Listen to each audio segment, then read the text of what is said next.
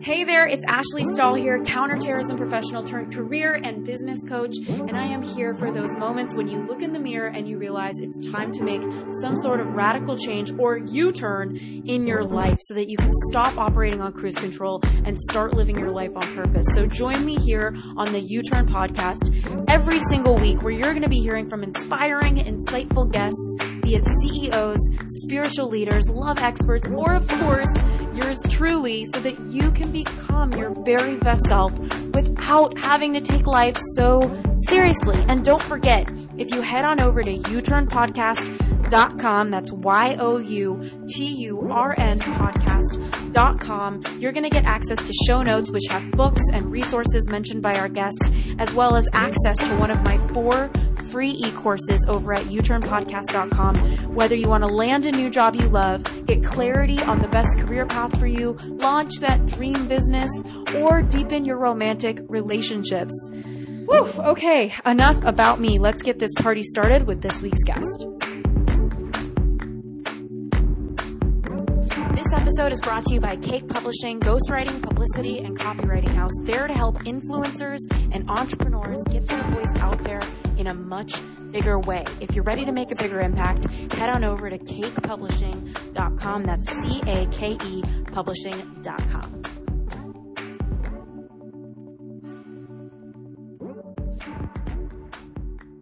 Hey, Ash Stahl here at the U-Turn Podcast. This week we are having someone that is really near and dear to my heart on the show, Alyssa Nobriga. She's a leadership coach, but she's so much more than that. She is someone that is going to help you get so much clarity on who you are, what you want, how to feel, how to be in the world as a really centered and intentional being. Alyssa happened to be one of my first coaches ever, and in a rare turn of events, we've become friends, which is such a gift. Very rare is it that we are friends with our coaches. Uh, and so I'm really honored to have her here and inspire all of you. So let's get moving.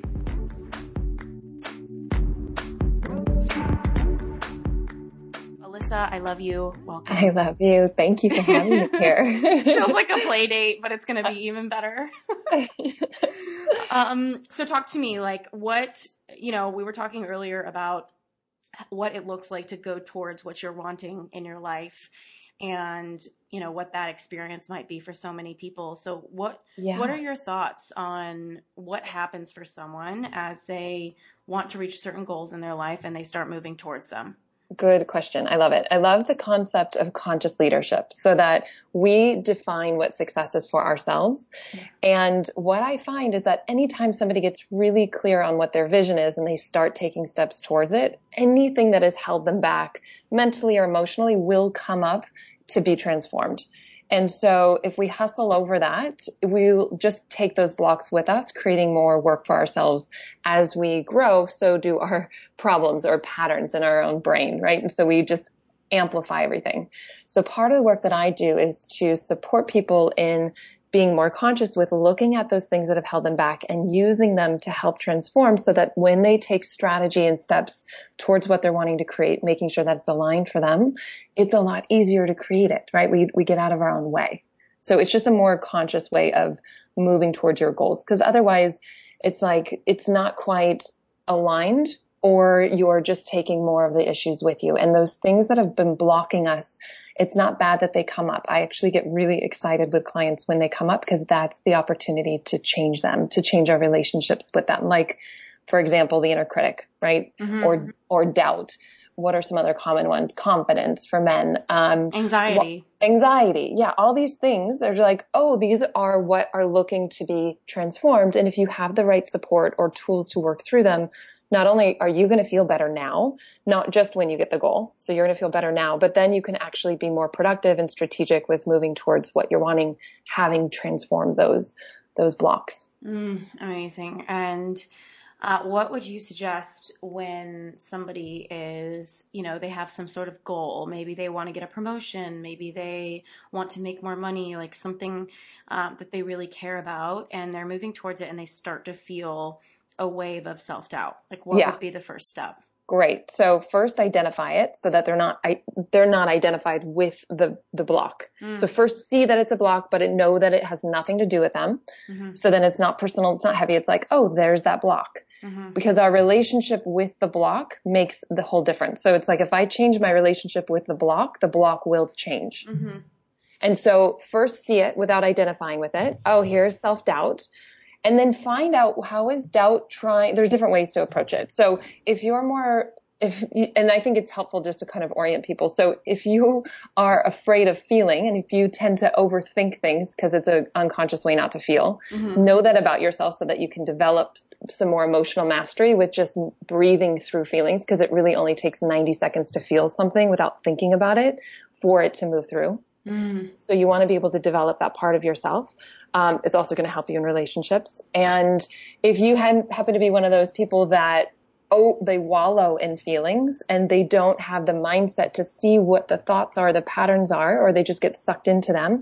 You want to start identifying what the thought patterns are that bring you into an unconscious pattern of uh, wallowing in it so that you don't just get sucked in. So you want to have both developed inside of you, right? So just something to orient. Um, if you happen to not want to feel a lot of the time, then sometimes it's a practice for first noticing it's there and then breathing into the sensation in your body without telling a story about it. So if it's self-doubt, maybe in your solar plexus you feel butterflies or queasy. It's like even just right now, as people are listening, you can just take a moment to get present with the sensation in your body. Mm-hmm and just breathe into it, fully allowing it to be here just for 90 seconds as an experiment, just breathing into it and then letting it go without thinking about it. And ironically, you'll start to notice as you breathe into and you accept it, it dissolves. Hmm. It's the exact opposite of what we would have thought. And so when we, when we're trying to judge something, it's like an unconscious way to help us move on from it, but we're stuck with what we judge. Mm. And so the opposite is true. What we what we accept, what we breathe into for those people that are are afraid to feel their emotions. It's totally safe. It's just a feeling. It's just a sensation in the body and breathe into it. And then let it go and notice that you're more present and it starts dissolving. So those are for the camp that are those who don't feel a lot. Yeah. Mm-hmm. Just breathing into it and being. So, what about somebody who has a hard time getting in touch with their feelings? Because I've been really finding a lot of people lately telling me that I don't really know how I feel about something until way later. You know, like yeah. how do you get connected to that? It's a muscle. I think it just, it's like, it's like a, um, something that you practice. You just start noticing anytime you feel something, say anxious or stressed, right? At the, mm-hmm. at the heart of that is fear. Mm-hmm. So anytime you feel a contraction in your body, that's a cue to, to ask yourself, what am I thinking in that moment? Because thoughts create feelings. Mm-hmm. And so you want to start, it's, it's something, a habit that you practice, but you can develop more internal mastery around this, which will translate to external mastery because life is a mirror. So as you start changing these things inside, which is just starting to slow down or noticing when you feel stressed, what am I believing in that moment? And then you can question it. Um, that's more for the people, for those who are, they get, they get trapped in emotions. Mm-hmm. I just want to complete that part. So those who kind of wallow and they get trapped in emotions, start noticing anytime you feel deflated or disempowered or not confident or, or a lack of self worth or self trust that's when you want to discover what was the thought that I that I was thinking prior to that feeling that created that feeling. Mm. And the more you tend to that, the more you develop mastery around this muscle recognition of, oh, that thought created that. And now I can go to the root of questioning that thought. And over time, you just, it's like working out. You end up feeling your muscle memories are a lot stronger and you don't get sucked into these dynamics that aren't actually productive, nor do they feel good. Mm, if only my body was as fit as my mind, I'd have a six pack. So, I mean, how do you, so I'm, I'm just listening, like, let's say somebody who's listening right now, they're feeling a bit depressed today. Yeah. Um, can you walk us through, like, okay, the person kind of realizes in their body, like, oh, I feel a bit depressed. That's how I feel. Yeah. Um, what would be the first question to ask themselves to get out of the depression, not to run away from it, but right. to move forward from it? Exactly. Great, great question. And so again, the first thing is just to notice that it's there without identifying it with, with it. So it's like the, this feeling of sadness is here, but I am not sad. It's not who I am. I think it's a bit, that's an important step. Mm. Oh, there's energy of sadness here. Okay.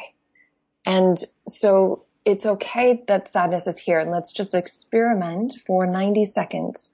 Let's just discover what happens when I actually do the exact opposite of what I would want to do, which is breathe into it, to allow it to be here, to just energetically breathe into the sensation in your body where the sadness is. And anyone can do this as they're listening. Just follow along. Find a contraction or a low energy in your body, even if it's tired. Just find where it is in your body.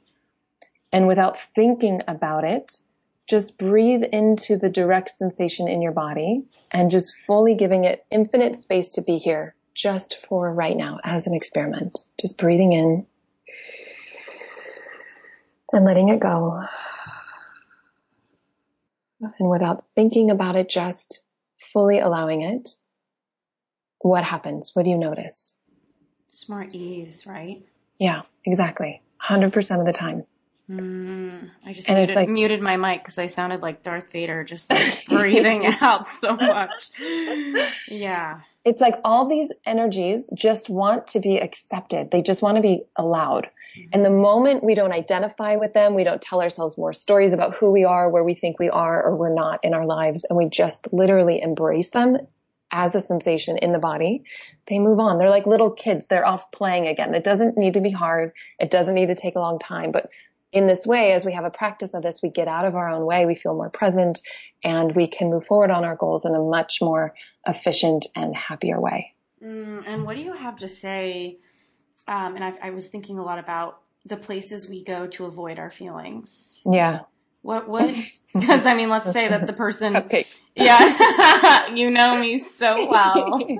I literally had one an hour ago. Let, let that whole thing go. But I mean, you know, there's so many people who are not necessarily ascending in the way that they realize they're feeling depressed today and they question the, they question what the thought is and they breathe into it but there's a lot of people who are in avoidance so i would love to hear yeah. like what does avoidance look like and how do you know if maybe you're in avoidance and it's time to switch it up well, I think most people, if they're really honest with themselves, they know if they're in avoidance. And if they're not honest with themselves, they're going to say they're not in avoidance, meaning if that pattern is playing out. Mm-hmm. And you can't really help somebody change unless they want to. But obviously, your listeners are here. So I just honor all of you guys for showing up to improve yourselves and to wake up to how amazing you already are and get some more life hacks and tools to live the life that feels really aligned for you. Mm-hmm. Um, and so if you're listening, you're probably not in, in a lot of avoidance, but, um, but one thing I would say, I think one of the most important things to, to just mention about this is not to judge whatever the habits or patterns are that we see. Hmm. Because as, again, as soon as we judge it, we're stuck with it. So, for example, if you have a tendency to overwork as a way to run from not feeling good enough or overeat or serial date. You know, there are different ways that the human psyche plays itself out. Once we realize it, and and and we can talk about how to realize it, but once we realize it, I think it's good to have a compassionate perspective about it. To say, oh, that's the part of me that's trying to make sure that I'm safe, that doesn't want me to fail. So I'm, I keep improving myself so that I feel good enough. Mm-hmm. So we can have a compassionate lens while we start seeing these patterns and as we do that, we find out, well, what do they, what does it really want from me? What does avoidance want from me? Oh, mm-hmm. well, it wants me to make sure that I am safe, that I'm protected. And you can start taking dominion over that pattern of like, oh, because obviously the avoidance isn't going to work. There's going to be some backlash where if it's around overworking, we're to, our body's going to hurt, right? Mm-hmm. Where health is going to be challenged by it. If it's, oh, if it's emotional eating, then our weight or our you know, how we feel in our bodies and our health is going to be affected. So there's consequences to avoiding. Mm-hmm. And so finding out what the pos, like what's the payoff for avoiding? What does this pattern really want for me or for overworking?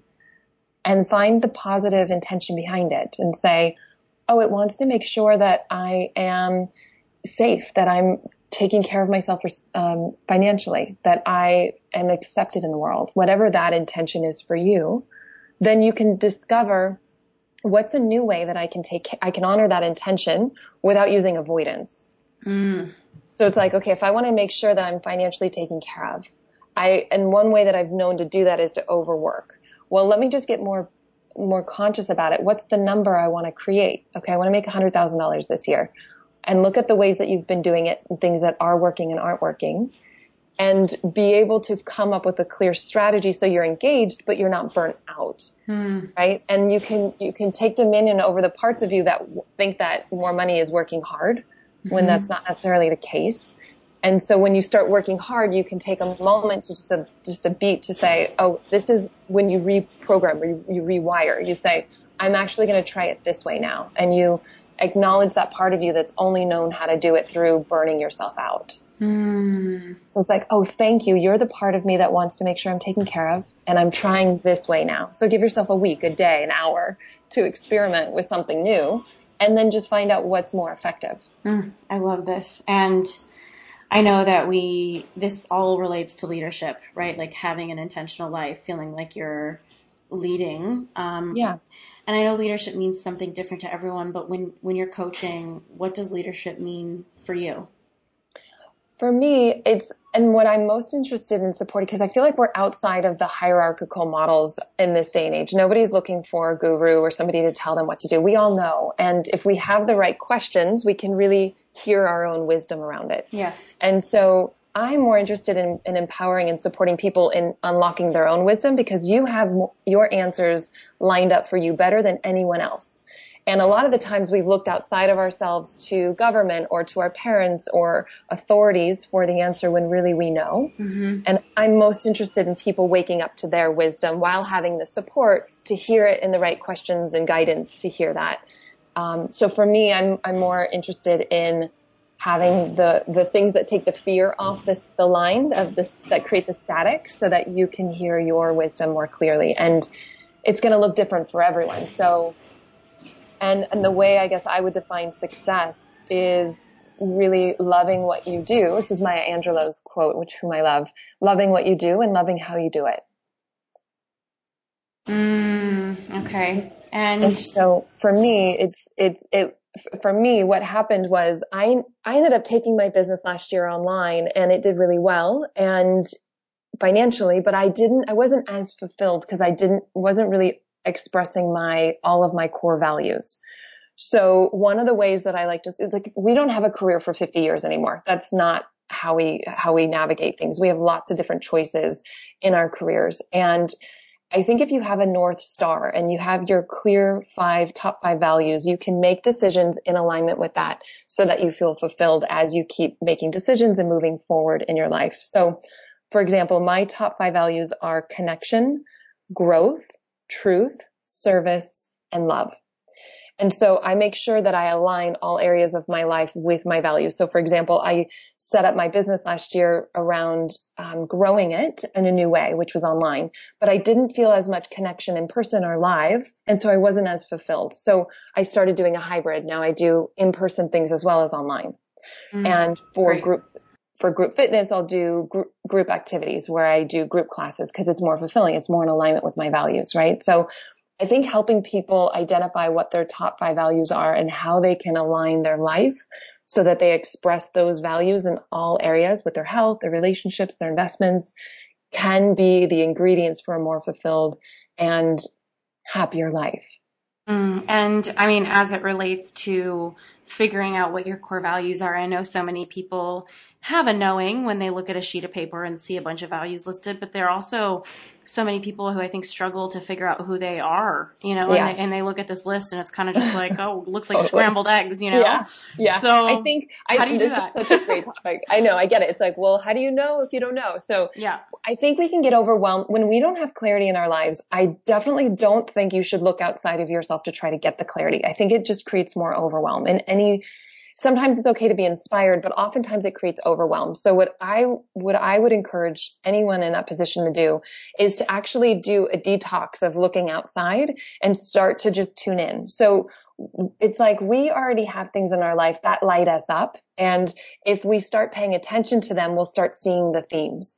So what I did in how I started discovering what my top five values were and finding clarity was I just started creating a journal where I would write the, the moment that I had the most joy that day called it a joy journal. So I would just write down, here's something that really lit me up. And, and then I would fight, find the themes. So at the time, I think I was living in Bali and I realized I loved bringing people to Bali. I think it's an amazing place. I loved consciousness work. I loved bringing people together. I loved raw food and scooter ride. Like I just started noticing the things that I loved. And at first you're going to have a big list, but you're going to start refining it to maybe first eight and then you'll get down to five. So for a while it was, I love people. I love nature. I love, um, connection within myself. And then I realized, okay, if I just qualify that as connection, that takes the umbrella into that quality and I tested it out. It's like a jacket. You wear it for a few days and you're like, okay, these are my top five values. And then from there, you can, you can choose a career that is in alignment with those values, or you can change your career now so that you express those values more consciously. So if you don't have a lot of connection in your career, how can you cultivate that and create that now? Whether you change careers or you just start doing that in the current career that you're at, you'll not only have more fun in it, but it'll help you be more of an alignment towards, or at least enjoy the time until you transfer to the next job. So mm, I love that. And start just paying attention. Yeah, paying attention, which I think a lot of people struggle with. Like how you know what I mean? Like it's a it's a noisy mind that we often hang out in. So what are some suggestions you have to make some space so that you can start paying better attention to yourself? I like I like a nightly journal. I really do. I think taking time to unplug from online because it can get really overwhelming just looking out. That process of looking, I think at least have 50% looking in where you're where you have a practice of reflection where you're really navigating your life in a way that feels true for you, not just going through the motions or not wait, paying attention to what, what lights you up, what you really value. I think it's your time is worthy of you. And rather than scrolling through Instagram at night, it's like, can you write for a minimum of five minutes and start noticing what lights me up? What am I really called to do in the world? And what feels, what feels like a deep yes for me? Or what are those wisdom nuggets that you would have overlooked if you hadn't have taken the time just to write down and reflect. Just a simple five minutes a day can start making a big difference. Mm, and I think that also, you know, as I'm thinking about this, there's so many people who I, I think society has a there's a certain mindset, especially in the United States, of the 40 hour work week or um, the kind of job you should have. I know that when I was a kid, I was told that my options were like veterinarian, teacher, lawyer, you know.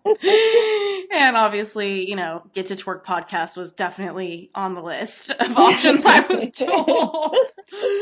but my my question I think with this is I think so many people are not necessarily uniquely designed to participate in society in the way that is typically heard. Like for me, I know that I'm not meant for the 40 hour work week, not because I'm entitled and I don't want to work. There's no story I have there, but mm-hmm. because mm-hmm. like when I don't have space in my life, I don't, I lose my creativity. Like it's just not as mm-hmm. there and I'm not as happy, I notice. So mm-hmm. what other, like what ways can people start to think about their life or question the norms that they're buying into or what, what are some ways that people can shift the way they're thinking to step into more leadership, being more of who they truly are?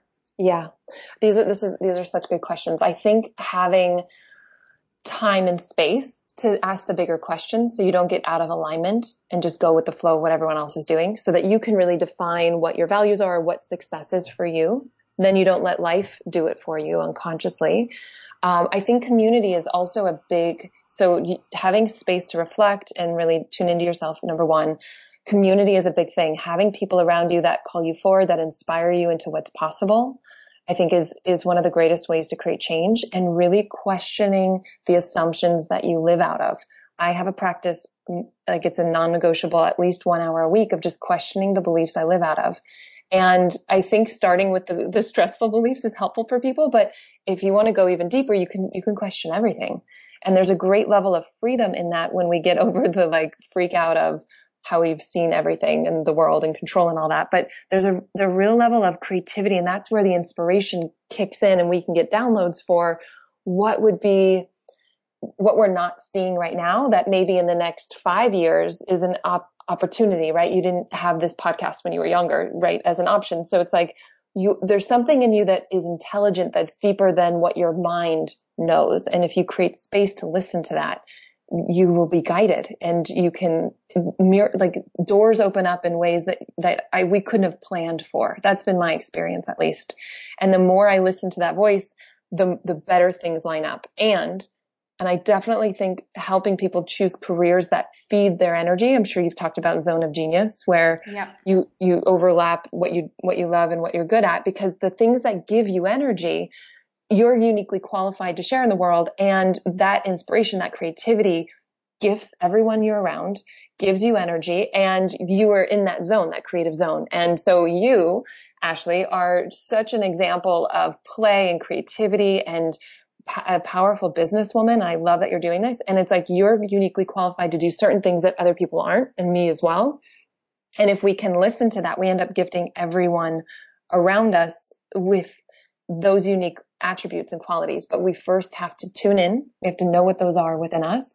I think having a community is powerful to call us forward and having a practice of really questioning the limiting beliefs that come up along the way. Those would be three really powerful takeaways for people to start integrating or at least trying on to see if that supports them. Other people are going to want to make sure that they, you know, listen to podcasts and or work out and all those things can be great, but keep it simple for yourself, whatever kind of practice you do, keep it simple and then stay consistent with it and really try it out and see what actually helps you unlock your magic. Mm, gosh. Well, shucks, Alyssa. Thanks for all of the compliments. I adore you. I receive them. I, I'm also curious, you know, I think that especially you and I, we're entrepreneurial creative spirits. I think a lot of people have a creative spirit inside of them, of course. And yeah one belief that I hear quite often, or belief system that I notice a lot, especially in one on one coaching, is people who have questions around what qualifications mean. Like, mm. am I qualified? Can I have this? Mm-hmm. And I would love some of your thoughts on imposter syndrome and um, how to release that so that we can move even more into leadership. And I know you talked a little bit about getting intimate with it, seeing what this part of you says. Um, are there other tools that you have in mind or books that people can read that you love to step into more leadership? Um, great question. So, in terms of the imposter syndrome, it's almost like it's a self image. So there's an image that we have about who we think we are and who we think we're not. And it may match what the world, how the world sees us or it may not. Um, but you've stepped into a position in your life where you are deeming yourself not qualified and it's just a story. It's based on an image and image is not real. And so the more you can question that, um, the the more you can step into what is true. And I, you know, we could go deep, and I think I'll I'll save that for another talk. what we do around self image and the truth of who you are. you don't want to do a seven hour podcast on your on image. but I mean, it's a deep it's a deep process of like waking up out of the belief systems of who we think we are, because those change over our lives. And so you know, this whole idea of being qualified, we've been conditioned, a lot of us, at least in the West, have been conditioned into you have to do these steps and then you're qualified. And even the people that have, I remember when I, when I got my license, I was driving, I thought, oh my God, they just gave me a license. Holy, I'm, this is who's driving in the world. That was so easy. And so same, you know, it's like, oh, when I became a therapist, it was like, oh, that's what it takes to be a therapist. All this other training didn't. And, you know, or like that's what it be- took to become a doctor it's you can go both ways of yeah. like, oh shoot, who's running this world? yeah, that's how I felt in the Pentagon. It was like, yeah. whoa, what are we whoa. doing here? yeah. yeah, right. And it's like if we if we don't and that's like another conversation, but if we don't, if we don't align with or really embody and step into the positions that we're in in our lives, who will? And the more conscious we can do that with doing, and I'm big into leadership with yourself first and then inspiring others too. Because when we're told what to do, how often is that inspiring versus when we see somebody living in their fullness and their potential and they're rocking it and they're with an open heart, we're inspired. Mm-hmm. And so first leading ourselves, being an example, but working with the, the limiting beliefs about, you know, our low self-worth, there's low self-confidence of like, who am I to do this? I can't, or, or feeling like I'm the only woman in this position, am I qualified? Or if I'm the only, I'm the youngest person in this position, am I qualified? All those are just insecure thinking.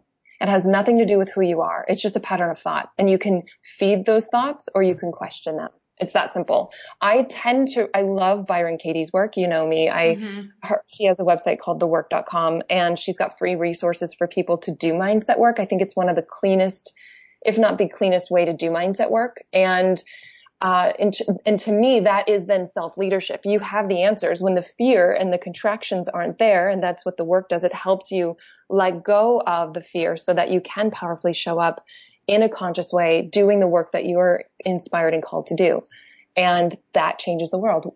and, but it starts with us. And so, you know, the imposter syndrome is just, they're just beliefs. They have nothing to do with who you are. And, and it's like the more you can use that to help you wake up to who you are beyond any belief system about being good or bad or, or worthy or not worthy, you discover a deeper freedom. And in that, I'm, I could like that's to me one of my core values. So it's a worthy investigation is what I would say and, and mm. try it out. Mm. I'm like realizing the questions I'm asking you. Thank God nobody's asking me them because you're really answering some big questions as I'm listening.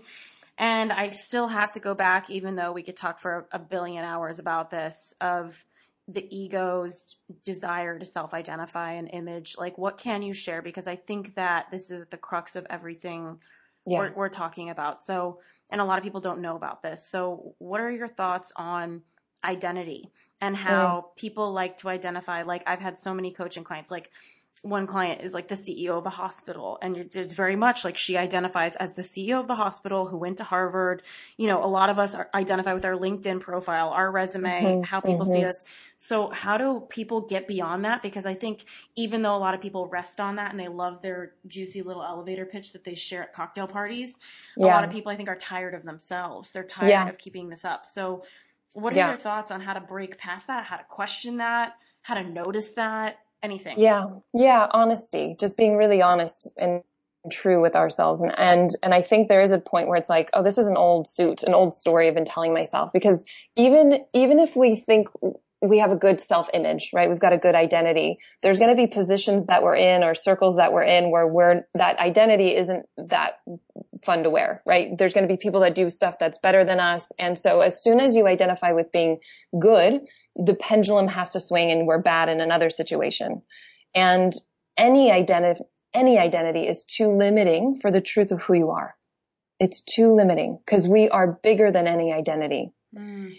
And so there are, for me, when I question, you know, one simple thing that people can do is they can write down, I am dot dot, and then write down the different identities. I am a daughter. I am a, an, an executive. I am not good enough because sometimes we're going to feel good enough and sometimes we're not going to feel good enough, which is mm-hmm. ironic and should be a, a wake up call in and of itself, right? Because who we are is constant, but the stories change. Like when we're younger, it's like, I am who, what my car is. I am who I marry. I am what my job is. I am the mom. And these identities change, but there's something that doesn't change. And that it, to me, that something is much, is a deeper level of freedom. And it's actually the experience of what we think the identity will give us but it's already here because the ego is trying to give us, is trying to sell us something in the future that we already are. Mm. And so we just write down these stories. They're so innocent. It's so sweet. It's so cute that it's like, I'm this, this, and this. And one of my, one of my spiritual teachers talked about the ego as, as if there was a play happening and you were in the audience and the play just happened and all the audience started applauding and then you in the audience ran up as the ego ran up on stage and took the bow and took the whole credit for everything. and it's so innocent. It just wants to be seen and acknowledged and feel special and and it, and it is, but it's not any more or less than anyone else. And mm, again, just having a compassionate witness a compassionate presence to these patterns of thinking or patterns of identifying ourselves as X, Y, and Z or not X, Y, and Z, I think is helpful because it's more aligned with our true nature, which is compassionate, which is loving, um, but it's unconditional. And so bringing love to those parts of us or, or to those misunderstandings is really powerful, but just literally writing down I am and then I am X, Y, and Z and going through questioning each belief can I know for sure that this is who I am? Can I know without a shadow of a doubt? And then where, if so, where's my proof? And really starting to, to take a magnifying glass into the unconscious assumptions that we've bought into about who we are. Cause it's like, I remember being a kid and thinking, wow, we are so gullible. We've just believed what everybody else has told us to be true. Mm-hmm. And there comes a point where we take our power back and we start really investigating what our truth is. And that is an exciting moment because in that any moment, like life is like an etch a sketch. Any moment we can just, we can just swipe and it's clean, it's fresh and none of that exists other than what's in our mind. Wow. And I'm so just, I'm also thinking about truth. Like so many people, there, there's so many levels of truth and it's so hard to figure out what's true.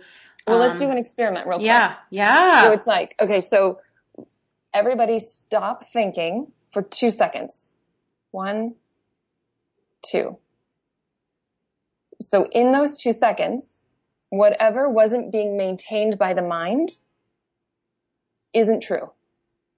One more time, say that again. Whatever wasn't being wasn't maintained. being maintained by the mind. If you had to make it up, if you had to tell yourself its existence in your mind, it's not true. Mm-hmm. It's that simple. Yeah, it reminds me of like an old lady who I knew who um, somebody was talking about in a seminar how she said she was depressed and she just didn't want to live anymore. And she was like, I'm 95. I just need to go. Mm. And um, one morning she woke up and, and the guy asked her, he said, Is there any time where you don't feel like you want to die? And she said, Yeah, first thing in the morning. Mm. And he was like, why? And she's like, well, because I forgot I'm depressed.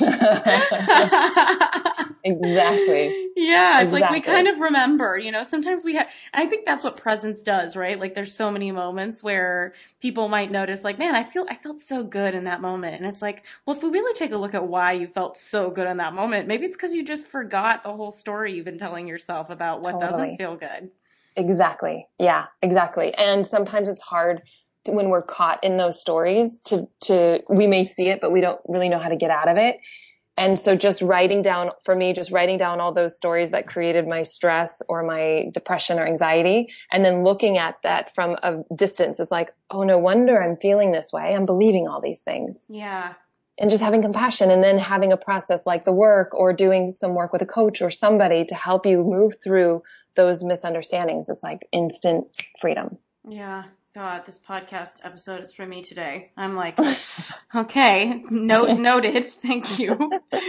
And, uh, you know, I think a lot of people, I, I assume that part of the thing, reason that they don't want to change is because there's loss, you know, with change. There's loss with, like, sometimes, right? Like, yeah, yeah. There's beliefs about loss, at least. Yeah. Like, you perceive that if you become more you, you're going to lose friends, you might lose your job, yeah. or, you know, people won't like you. So, how do you move through the grief of change? Because sometimes if you really grow, your friends don't make sense for you anymore, or yeah.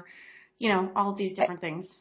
Yeah, I think I think we've talked a lot about like questioning your beliefs. So obviously, if you question the fear-based stories, it'll be easier to to do that. But um, but it's like experiment. Then be willing to test something out, and it can be small so that you don't have this big, huge band-aid rip. Some people like to go all in and they're intense and go for it. But if not, then it's like, can I speak my truth 10% more today and see mm, what happens? I love that. Can, can I be a little bit more compassionate with myself when people don't accept me and know that those who I am growing, that the woman I'm growing into is there are other women that will support me as I am. And as I support myself, I don't, I don't need it from them so much and I won't I won't take anything less than what I'm offering myself. And therefore I'll align with women who do see me and celebrate me and support me mm-hmm. or a partner. So it's like we start showing up for ourselves the way that we want the world to. And we, we take the world off of the expectation that they should give us something, pr- approval, praise, love, validation. We give that to the part of us that is in- innocently looking for it from the world. And ironically, we don't need it so much from them. And it's easier then to align with people that are in that are mirroring to us how we feel about ourselves and what is our truth now as mm-hmm. we grow and evolve. Mm-hmm. But there, there is something just to mention. Sometimes there's something called a competing intention where if we've really been trying to make efforts to make a change in our lives, say we've hit a plateau in our income, um, and we're really hustling and trying our hardest and working with a coach or something, and we're not able to create that change sometimes what I find is that there's a competing intention, meaning we've got one desire that's opposing another desire. Mm, love that. And, and, so it's like, I want to make more money, but I've got this fear around it and it's unconscious. Mm-hmm. And so one thing you can do is you can ask yourself, if you're in this situation where you haven't been able to make change on something, you've really been show, giving your all to it, ask yourself, one fear I have about having what I want is and then listen. And your my, your mind's going to be like, well, I don't fear making more money. Of course I want that. But it's like, well, if I make more money, I fear. And then listen, see what comes up. Because I did this with, I've done this with lots of people, but one woman realized that she was afraid she was, if she made more money, she was afraid that she was going to make more than her husband and then she wouldn't be in a marriage anymore because the, t- the, the point that her mom made more money is when they, her parents got a divorce. Wow. And so she, unconsciously associated making more money means divorce. Wow, that's a huge, huge breakthrough. And I think a lot of people sometimes, if you give them an invitation like that, like if I make more money, comma, I fear, most yeah. people are going to go straight into their heads and not even just spit out an answer. Mm-hmm. Um, so, what would be a suggestion you think for somebody to just get straight to the truth quicker? Yeah, well, this is a, it just take, just listen for five seconds don't even like overthink what comes through. Don't overthink. Yeah, just and you could also just write for two minutes without picking up the pen. Mm-hmm. Write two minutes. I, I, what I fear about having more money is, and then write for two minutes, just stream of consciousness. Don't pick it up. Don't think too much about it. And then after two minutes, circle the ones that surprised you. And then you'll start bringing more mindfulness to these unconscious blocks and you'll, you'll be able to take dominion over it and it'll be easier for you then to break through that next income level. So beautiful. And um, when it comes to you know really getting clarity on what you want to do you suggested journaling what lights you up you suggested core values which is something that i, I love both of those um, are there any other suggestions that you have for people in their career right now who are feeling yeah. disconnected from purpose um, but they really want something and they kind of feel like they're drawing up a blank yeah What do they do? yeah, to me, to me, purpose really is living in alignment with your values in all areas of your life, right? So I, um, but I, some, I challenge people when they say that they don't know what they want. I challenge them because I do think we know what we want. We may have a misunderstanding that it's possible for us to be successful with it, or we may have some other fear that's clouding us feeling that we can carry it out and do it in the ways that we really want to. But question the fears first. Like if you really did know what you want, what would that be? Mm. And just challenge yourself to get really honest, not just to believe that, that they don't know. And so challenge yourself to get really honest. Okay, I, I do know what I want. What is that?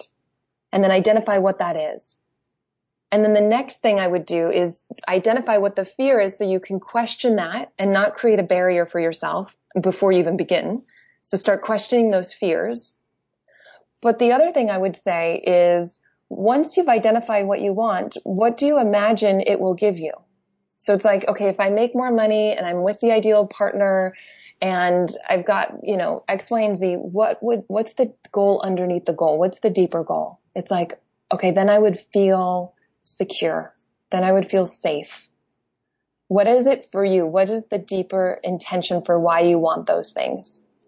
And once you identify what those qualities are, start embodying and expressing them in your life now so that you don't get so caught on the physical thing giving it to you, but you start inhabiting that security or creating that sense of security within yourself. So maybe you secure the insecure part of yourself as a way to do that, mm-hmm. like as a practice. And, and then you, you, you actually have what you think the goal will give you and you're not so attached or controlling around the goal giving it to you. Ironically, it helps you be more bold and more confident in stepping forward to create it and not disillusioned thinking that the future will give you something that you don't already have. Mm all the tricks we play on ourselves unbelievable. Um, I mean, it can get tricky. yeah, it's like the, the, Olympics in our heads. Um, and I'm just curious, like, what are you loving right now? Because um, I don't know if I mentioned to you. Did I tell you I started Kundalini yoga a little bit I, I want to go with you. I yes. love Kundalini yoga. I am so feeling it, and it is yeah. so opening up my world. I didn't because first of all, the word yoga scares me away. so it's, it's, really true because I just picture myself darting my eyes around the room and having to stretch, and I'm like, that feels like a punishment. But Kundalini. So some psychic told me you got to do Kundalini. I'm like, okay, whatever. I'm gonna try it. So I brought my mat and realized it's just like a meditation chanting class. Um, and I was like, oh, I don't even need a mat. I don't need to stretch this. This I can do. So it's you're been really, really helping. And I feel like you're so tapped in, Alyssa, to yourself and to, and that's just one of the best gifts of being friends with you and having you in my life and having been coached by you in so many ways. I, I'm curious, like, what are you loving right now? Is there a resource? Is there a book? Is there a class? Yeah. Um, something actionable that you really want to impart or share? You know, I'll just share what's really inspiring me, and I'm going to call myself out in, in public so that I Do just it. really commit to this because I've been I've been feeling the woods for a while. I love redwoods, Mhm. and I have not gotten out into the redwoods, and I have got some space on my calendar to be creative to give myself that space. So I'm committing in the next in within this next 30 days for sure i'm thinking two weeks that i'm going to be out in the redwoods just to give myself my own retreat um, that would be really nourishing for me on so many levels um, but in terms of one of the things and one of the things that i've been really enjoying is acupuncture i'm on this health hack right now of i've never really prioritized my health but i'm loving acupuncture How interesting. and Tell me yeah. more. It's like they do this little needle point on my third eye and I feel like it's like a state of oneness and I, I travel and I'm just, my body does, feels like it's elevating and I kind of sleep, but I kind of don't. It's, and I feel really rejuvenated. It's fantastic. So big plug for acupuncture, which is, I'm not normally into health and all that, which is probably why I'm getting into it now. But, um, and then, and then Byron Katie's work. Those are the three things that I, that I, I'm deepening in more and more. So Mhm. questioning my thoughts, being in redwoods, being in the woods, and acupuncture. Being pricked by a few needles. I can give you it for free, Alyssa. Just come over. I'm so curious how it would end up after that. just it would just look like literally like a war zone, just blood everywhere. I'm sure I'd feel great. I would just tattoo my name on your back with the needles like a creep. I'd get all this like henna tattoo. yes, just my Ashley on your back with little pricks. Um, oh my god, I love you. I could just talk to you for Yeah. so long. Um, what am I? So Jake Abraham always encourages me to ask this. and I've been asking a lot of people. What have I not asked you that you think would just be so great for me to Oh. ask you and serve other people here? Mm.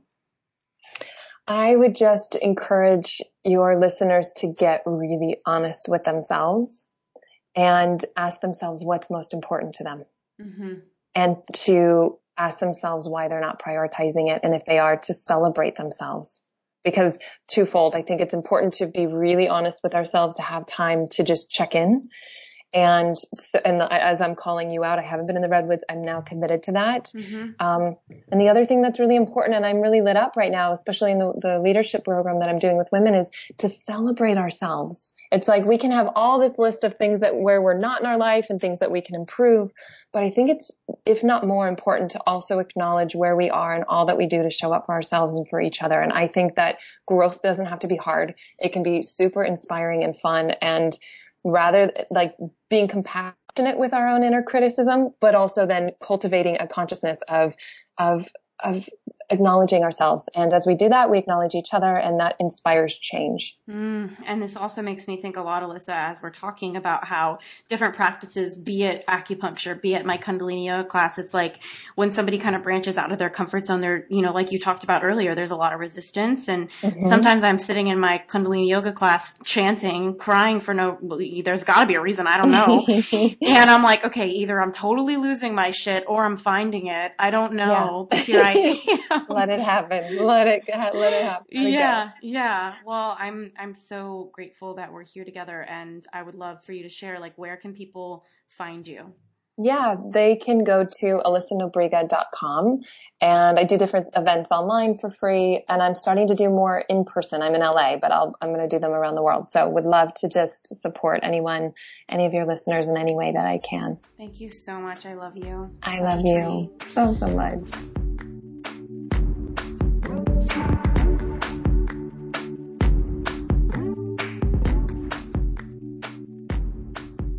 Hey there, it's Ash here, and as always, I'm reflecting on this most recent episode with Alyssa Nobriga, who is such a sacred friend to me, and a mentor, and a, and a teacher, and a student, and all of the magical things that happen when you find deep relationships in your life. And One of the things that I love the most about her work is that she focuses on the somatic experience of pain.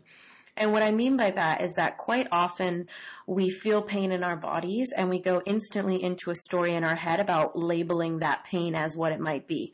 So for example, I remember when I gave my TEDx talk at Berkeley years and years ago, I was going on stage after Guy Kawasaki, which I don't know if you know who he is, but he is a total badass man with a lot of incredible achievements and investments and really well known as a speaker. And I, on the other hand, was, I had never spoken to a crowd before. I had come straight out of my counterterrorism career. And, you know, the extent of my public speaking efforts was pretty much me standing in front of a bunch of military officials reading the results of intelligence reports that I had come up with. There was no standard or bar for inspiration. And I'll never forget going backstage at the TED Talk and realizing that I was so nervous and looking around and realizing that everybody else was nervous. And one of the mind shifts that I started to come up with was that instead of calling my nerves nervousness, what I would do is I would realize I just have a lot of energy moving through me. And that's something that I think Alyssa would stand by is that more often than not, we have some sort of somatic experience going on into our bodies and we label it versus allowing ourselves to just identify it as energy moving through the us. So I remember standing on the side of the stage at the TEDx event with 4,000 people in the audience, never had spoken ever in my life and sitting there thinking, oh my gosh, I'm not going to title what I'm feeling in my body right now as anything because then I'm going to go into even more of a story about what this is and get myself tripped up. I'm just going to acknowledge right now that I have a lot of energy moving through me. And one thing that Alyssa has advised is that when you feel that, to breathe into it without giving it a name, without identifying or going into a story about what it is. So I remember sitting on the side of the stage at my TED Talk holding my heart with my hand, uh, putting my hand over my heart more accurately, and breathing in and out um, into the the sensation that I had on me. And just like that, it went away and it lifted. And I think so often we spend so much time emoting and going into a mental story about what we're experiencing that we create more drama for ourselves through it. And it's not about denying what's present. It's more about um, withdrawing from the need to exacerbate it and make it more than it really is. Uh, so that's the first thing I wanted to just talk about was, you, you know, how you relate to when energy hits your body. Maybe you want to call it sadness. Maybe you want to call it pain. Maybe you want to call it loss, like whatever it is on your body. Instead of labeling it, I just want to invite you now, next time you're feeling something in your body, you know, put your hand over your heart and breathe into it without making it wrong, without making a story about what it is. Uh, the second thing I wanted to talk about from this interview and it's so funny because before I turned on my audio to talk to you, I was like, what am I going to talk about? This was so complete. But I always find more to talk to you about is, um, journaling. There's so many different layers of journaling. I know Ben Hardy over, you know, in one of our other podcast episodes talks about journaling a lot. It's one of his power tools, but there's a lot of different ways to harness a journal. So I'm not really big on yoga. I'm not really big on journals, but I use them to my best of my abilities that I think serves me. And here's a, a couple different ways you can consider journaling. The first way is just to release emotions, free form writing. So let's say that you've got a lot of energy moving through you and instead of labeling it, you're breathing into it. Another great way to use that is to just release whatever it is on paper, just to write aimlessly in a subconscious stream of thought Usually after about 10 minutes, if you're writing free form from an aspect of you, maybe you feel ad- anger is present or whatever it is. If you write from that aspect of you, um, after about 10 minutes, usually subconscious material or unconscious material comes up and you start to see thoughts on the page that you didn't even know you had. So that's really powerful as a form of release. Secondly, is a joy journal. So if you're struggling to figure out your purpose uh, in the workforce or even just not feeling connected to anything, a really great way to use a journal. And you don't even need a journal. You can use your iPhone or, you know, whatever your smartphone is in your note taking app. And you can just write one thing that lit you up every day for 30 days and you're undoubtedly going to find a bunch of trends. And I know that this is something that Alyssa has brilliantly touched upon. Another thing that a lot of people use journaling for is gratitude. They will write something that they're grateful for every day.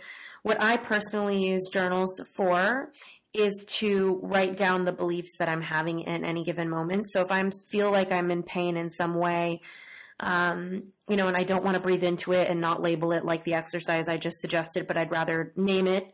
Um, I will pull out a journal and write the beliefs that my pain has or whatever it is that I'm feeling.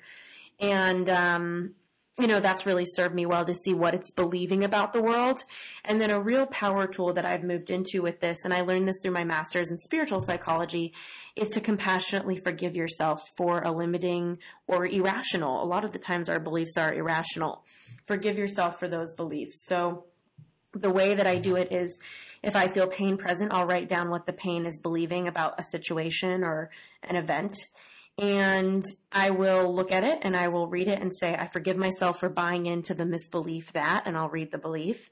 And I'll say, the truth is that, and I switch it. So, for example, I remember at the Pentagon, my first meeting ever, I was, I mean, I was a wreck. I was so nervous because there's a culture and hopefully it's not still the case where if you don't have military experience, you're not taken as legit you know, and even though I had a master's and spoke three languages and all of these things, I wasn't taken as seriously. So I remember walking into my first meeting and I had to run out the door and I literally vommed in the bathroom. I was so anxious or whatever you want to call it, whatever that energy was moving through me. And I came, you know, and that's where I coined my favorite term, hashtag throw up and show up, which totally isn't the vibe I'm going for, but I think it's a funny rhyme. And so I totally threw up and showed up. And so I, I walked into my meeting and I remember realizing that I had a belief that I wasn't good enough. I wasn't good enough to be here. I wasn't good enough to be in a management role. I wasn't good enough to be making six figures at 23. I wasn't good enough. Uh, and that there's all these other Harvard degrees or all these other degrees that should be in the room. And there I was. And uh, I remember looking back on that moment, I could have written down these beliefs the part of me that thought I wasn't good enough was thinking. And I could have gone directly into compassionate self-forgiveness, um, that power tool from my master's program of saying, I forgive myself for buying into the misbelief that I'm not good enough. The truth is my worthiness has nothing to do with this job. You know, this might be the job for me, it might not, but how good I am as a person and what I'm capable of it is completely separate from the job that I'm doing here. I'm not my results. The truth is I am not my results. So you can use this power tool at work if you ever feel your, your peace is disturbed in some way. You can figure out what aspect of you is present. You know, write down what it's believing and feel free to go directly into compassionate self-forgiveness, forgiving yourself for the misbelief and updating it with something that you know in your soul is much closer to the truth. So I could go on and on forever about this work, and um, God bless the writers over at my PR firm, Cake Publishing, a ghostwriting house that I run. I, a couple of them had some misbeliefs uh, just this week about if their writing is great or not, and I I, ta- I told them let's just go into compassionate self forgiveness and forgive yourself for the belief your writing isn't good, and let's update it with the truth. So this is uh, translating not just in my career and my leadership as a manager, uh, as a business owner, but it's also translating into my soul and who I am and how I process grief, whether I'm going through heartbreak, whether I'm going through uh, loss, whether I'm going through failure, you know, perceived failure, whatever it is. So with that said, I'm signing off, sending you lots of love, and so excited for you to put these tools to use. And I'll talk to you on the next episode.